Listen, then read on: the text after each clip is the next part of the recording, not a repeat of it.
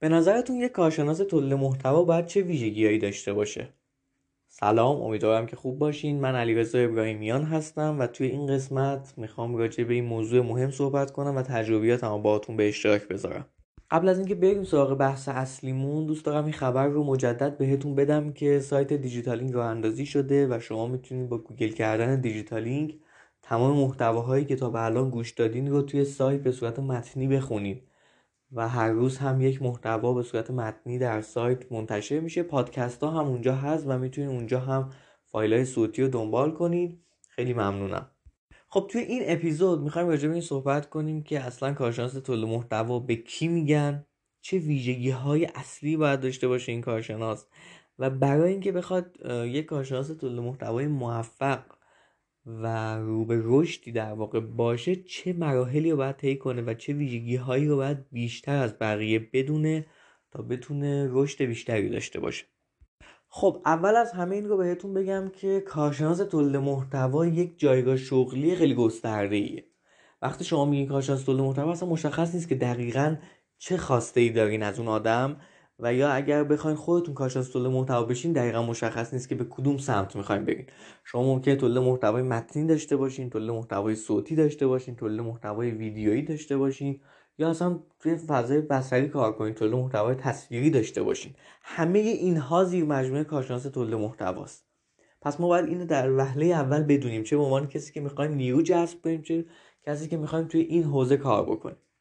اما توی ایران بیشتر کارشناس تولید محتوا به عنوان کارشناس تولید محتوای متنی توی سایت می‌خوان و دعوت می‌کنن به همکاری. اینو باید در جریانش باشیم ولی خب یک در واقع عنوان غلطیه دیگه خیلی شفاف نیست. وقتی اشاره به تولید محتوای متنی نشده یعنی همه چیز. ولی یک آدم که خب نمی‌تونه همه کار رو داشته باشه به کیفیت خوبی با کیفیت خوبی اونا رو انجام بده. حتی اینو بهتون بگم که کارشناس تولید محتوا لزوما تو فضای آنلاین نیست. کسی که بروشور آگهی تبلیغاتی تو فضای آفلاین تولید می‌کنه آماده می‌کنه خب اون هم به نوعی کارشناس تولید محتواست. پس این رو باید در نظر داشته باشیم. اما چیزی که من تجربهشو دارم و بیشتر می‌خوام راجبش صحبت کنم تولید محتوای متنی صوتی کمی ویدیویی و تصویری هست. ولی دیگه بقیه شاخه‌ها خیلی تجربه ای ندارم و سعی می‌کنم اینها رو باهاتون به اشتراک بذارم. خب به نظر من کارشناس تولید محتوا تو فضای آنلاین به دو بخش خیلی کلی تقسیم میشه. این تقسیم بندی رو انجام میدیم تا موضوع برامون واضح تر بشه. تولید محتوا توی سایت و اپلیکیشن تولید محتوا در شبکه اجتماعی. این دو بخش کلی هستش که می‌تونیم راجبش صحبت بکنیم. خب اولین ویژگی که یک کارشناس تولید محتوا باید داشته باشه اینه که ابزار مخصوص به کار خودش رو بدونه. اگه شما تولید محتوای ویدیویی می‌کنین باید با یه ابزاری مثل پریمیر آشنایی داشته باشید. اگه تولید محتوای صوتی می‌کنین باید با یه ابزاری مثلا مثل یوداسیتی یا همون ادو پریمیر حتی بخشش می‌تونه کمکتون بکنه بعد آشنایی داشته باشید. اگه تولید محتوا تو فضای وب دارین باید با CMS وردپرس آشنایی داشته باشین و بتونین کار بکنین. باید با یه نرم افزاری مثل ورد آشنایی کامل داشته باشین تسلط کامل داشته باشین و بتونین کار بکنین. اگر هم تولید محتوا تو شبکه های اجتماعی دارین و می‌خواین تولید محتوا بکنین حالا مثلا برای مثال تو اینستاگرام باید ابزارهایی مثل فتوشاپ Adobe Illustrator رو بدونین. نمی‌تونین بگین که یک گرافیست باید این کار رو انجام بده. این یه مهارتیه که باید کارشناس تولید محتوا به هر حال داشته باشه. اگر نداشته باشه یه نقطه ضعف براش محسوب میشه. حالا ممکنه توی مجموعه بزرگتر شما یه گرافیست داشته باشین بتونین باهاش کار ببرین جلو. ولی اگر اون گرافیست نبود چی؟ اگر خواستیم بریم توی یک مجموعه کوچیکتر چی؟ باید اینها رو باهاش آشنایی داشته باشین این رو هم در انتهای این بخش بهتون بگم که اگر تو هر کدوم از این شاخه‌ها دارین کار می‌کنید بد نیستش که با ابزارهای شاخه‌های دیگه هم آشنا باشین. مثلا کسی که بلاگ نویسه باید با ابزارهای گرافیکی آشنا باشه. یعنی خیلی بهتره که این کار رو انجام بده. برای مثال من خودم یکی از ضعفام حالا مثلا چند سال پیش که این کار انجام می‌دادم این بودش که با ابزار گرافیکی خیلی آشنا نبودم. و کارم نوشتن محتوا توی بلاگ بود. این در واقع میشه گفتش یه نقطه ضعفه. من نمی‌ذارم همیشه منتظر گرافیست بمونم. ممکن است اون گرافیست کار داشته باشه ممکنه کارم عقب جلو بشه ممکن است یه کار خیلی کوچیکی بخوام انجام بدم.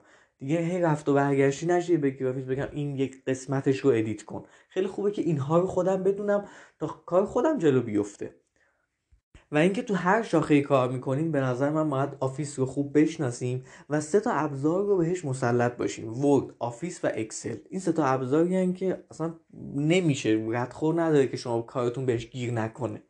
حالا این سه تا ابزارهای مایکروسافتن در کنار سه تا سه چهار تا ابزار گوگل هم وجود داره که باز هم خوبه و خیلی ساده است که باش کار بکنید.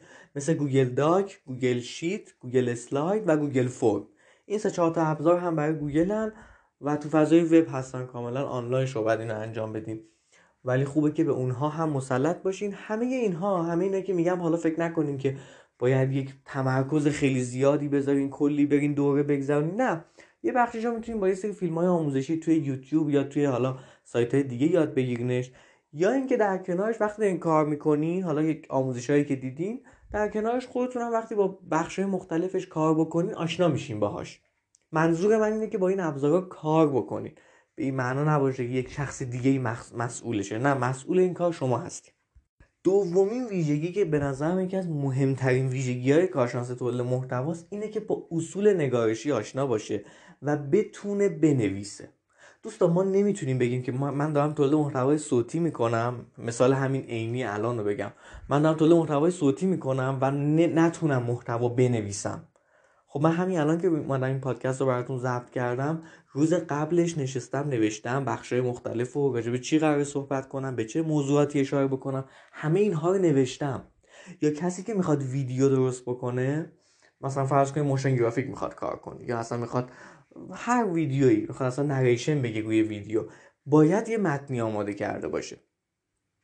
باید اون متنش آماده کرده باشه از قبل یه داستانی بچینه همه اینها باید نوشته بشه و بعد بیاد تبدیلش بکنه به ویدیو.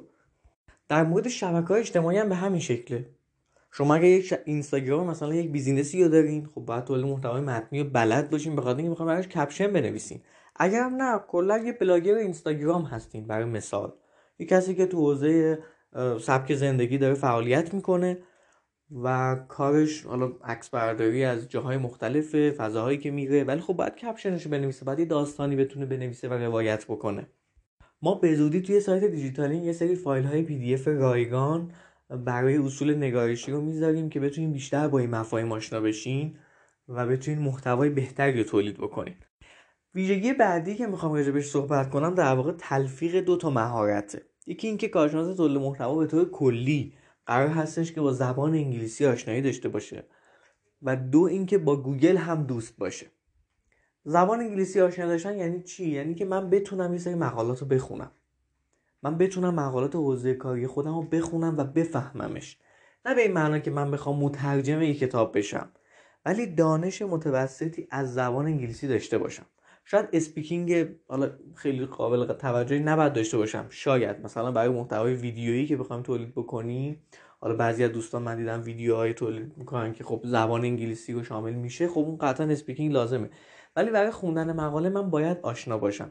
از اون طرف باید با گوگل دوست باشم. یعنی چی؟ یعنی که من بتونم خیلی خوب جستجو کنم. بتونم search کنم. مقالات مختلف رو بررسی کنم و بفهمم چه سایت بیشتر قابل اعتماده چه سایتی رو می‌تونم بیشتر بهش اکتفا بکنم محتوا رو بخونم و قیاس کنم با هم دیگه. این کار رو خیلی خوب بتونم انجام بدم. حالا این با گوگل دوست بودنه به عنوان یک search engine بزرگه به عنوان یک موتور حالا پاسخگو البته شده الان دیگه ولی به عنوان یک search engine محسوب میشه. اما مثلا تو اینستاگرام هم به همین شکله. به هر حال کسی که داره تو فضای اینستاگرام کار می‌کنه باید خوب بتونه search کنه page ای مختلف رو پیدا کنه بررسی کنه از طریق هشتگ ها اینو باید خوب بتونه انجام بده. این دیگه چیزی نیستش که اصلا بشه ازش دور شد و بگیم که نه مثلا من قرار نیستش که محتوا بخونم. من برای اینکه بخوام محتوای خوبی بنویسم باید محتوای خوبی رو بررسی کنم و بخونم. و اما بریم سراغ ویژگی آخری که می‌خوام راجع صحبت کنم. اونم اینه که هر محتوا کاری که تو فضای وب داره کار می‌کنه باید اصول سئو رو بدونه. باید یک کارشناسی باشه که سئو محتوا رو بلد باشه. بدون دقیقا سئو چی کار می‌کنه و من باید توی محتوام چطور بنویسم که هم برای مخاطب راضی کننده باشه هم برای گوگل. خب من در ادامه خیلی مختصر می‌خوام چهار تا مهارت رو بگم. برای اینکه شما کارشناس تولید محتوا با یک لول بالاتری باشین باید چه مهارتهایی رو بدونید چرا دارم اینو میگم؟ به خاطر اینکه دوستان اگه نگاه بکنین توی هر مجموعه ای دنبال کارشناس تولید محتوای خوب هست. یعنی می‌خوام بگم که از اون طرف نیاز خیلی زیاده. از اون طرف کارشناس تولید محتوا ما خیلی زیاد داریم. ما تو هر زمینه شما نگاه بکنیم من هر بار که آگهی استخدام برای تولید محتوا در واقع درج می‌کنم توی سایت ها یا حالا توی کانال دیجیتالینگ رزومه های خیلی زیادی میاد. شاید تو همه حوزه ها به این شکل نباشه. ولی اینکه من بتونم انتخاب بکنم از بین رزومه ها خب چند تا پوان مثبت می‌خواد دیگه. شاید همه این چیزهایی که من الان تا الان گفتم و بدونم ولی بعضی از مواردی که باعث میشه که من یک شخص رو انتخاب کنم. من می‌خوام راجع به این مهارت رو صحبت کنم. اولین موردی که می‌خوام راجع بهش صحبت کنم داشتن یک فهم درستی از content marketing و کانتنت استراتژیه. یعنی من باید بدونم که استراتژی محتوا چیه دقیقا باید چه کاری انجام بشه مراحلش به چه شکله و از اون طرف بازاریابی محتوایی رو بدونم. باهاش قشنگ ارتباط خوبی بتونم برقرار بکنم کتاب های مرتبط در این زمینه رو بخونم و مطالعه کنم تا بتونم خودم رو ارتقا بدم. خیلی از افراد هستن که صرفا کارشناس تولید محتوا یعنی هیچ چیزی از بازاریابی محتوایی نمی‌دونن. به نظر من این یک یعنی دقیقا میشه گفتش که نقطه ضعفیه یعنی یه چیزیه که 6 ماه دیگه 6 سال دیگه شما مشکل می‌خوری. مشخصا به مشکل می‌خوری. میرین جزء اون رده ای که هیچ دانشی از استراتژی محتوا نمی‌دونه هیچ چیز از بازاریابی محتوایی نمی‌دونه. در صورتی که شما وقتی می‌خواین محتوا بنویسین باید این ذهنیت رو داشته باشین. نه اینکه من می‌خوام استراتژیست محتوا بشم. شاید بخوام چند سال دیگه این اتفاق بیفته برام. ولی همین الان که کار تولید محتوا می‌کنم هم خیلی خوبه که بدونمش. خب این از مهارت اول. دومین مهارتی که به نظر من خیلی خوب باعث میشه که من خودم رو پروموت بکنم اینه که به عنوان کسی که داره محتوا کار می‌کنه باید تو شبکه اجتماعی باید تو سایت ها فعال باشم و خودم محتوا بنویسم. نه برای کسی نه برای مجموعی نه. فقط برای اینکه بخوام برندم رو برند شخصیم رو بیشتر سر زبون ها بیارم. این اتفاقی که خب من خیلی کم میبینمش. این خیلی جالبه برام. مثلا این همه کارشناس تولید محتوا داریم. ولی مثلا من میرم نگاه می‌کنم account لینکدینشون رو. تو بخش محتوا هیچ پستی منتشر نکردن. میرم search می‌کنم ببینم توی ویرگول خبری ازشون هست میرم مثلا حتی account نداره وقتی شما میری می‌بینید که خب یک کارشناس تولید محتوایی هست که هر از چندگاهی راجع به موضوعات مختلف کاری میاد توی لینکدین محتوا می‌ذاره. از اون طرف میاد یه سری نکته های دیگه. حالا اصلا دل از هر چیزی که هست هر اصلا می‌خواد تجربهش رو به اشتراک بذاره. هر موضوعی که هست رو میاد توی ویرگول محتوا می‌نویسه. از اون طرف حتی سایت شخصی هم داره. در کنارش داره اونجا هم محتوا تولید می‌کنه. یا اینکه نه اصلا کلا توی فضای شبکه اجتماعی هست. ولی یه پیج کاری داره خیلی حرفه‌ای داره اونو مدیریت می‌کنه و شروع کرده به تولید محتوا. یا اینکه تو هیچ کدوم از این فضاها نیست و توی توییتر داره توییت های جالبی می‌نویسه و خودش اونجا داره فعالیت می‌کنه. چرا میگم اینا رو باید بدونیم؟ اولا اینکه خب رو personal branding مون کار می‌کنیم. دوم اینکه ما برامون شغل خیلی راحت پیدا میشه. پس نگران این نباید باشیم که الان جایی که هستیم مثلا ما رو بخوان عذرمون رو بخوان بعد چیکار بکنیم.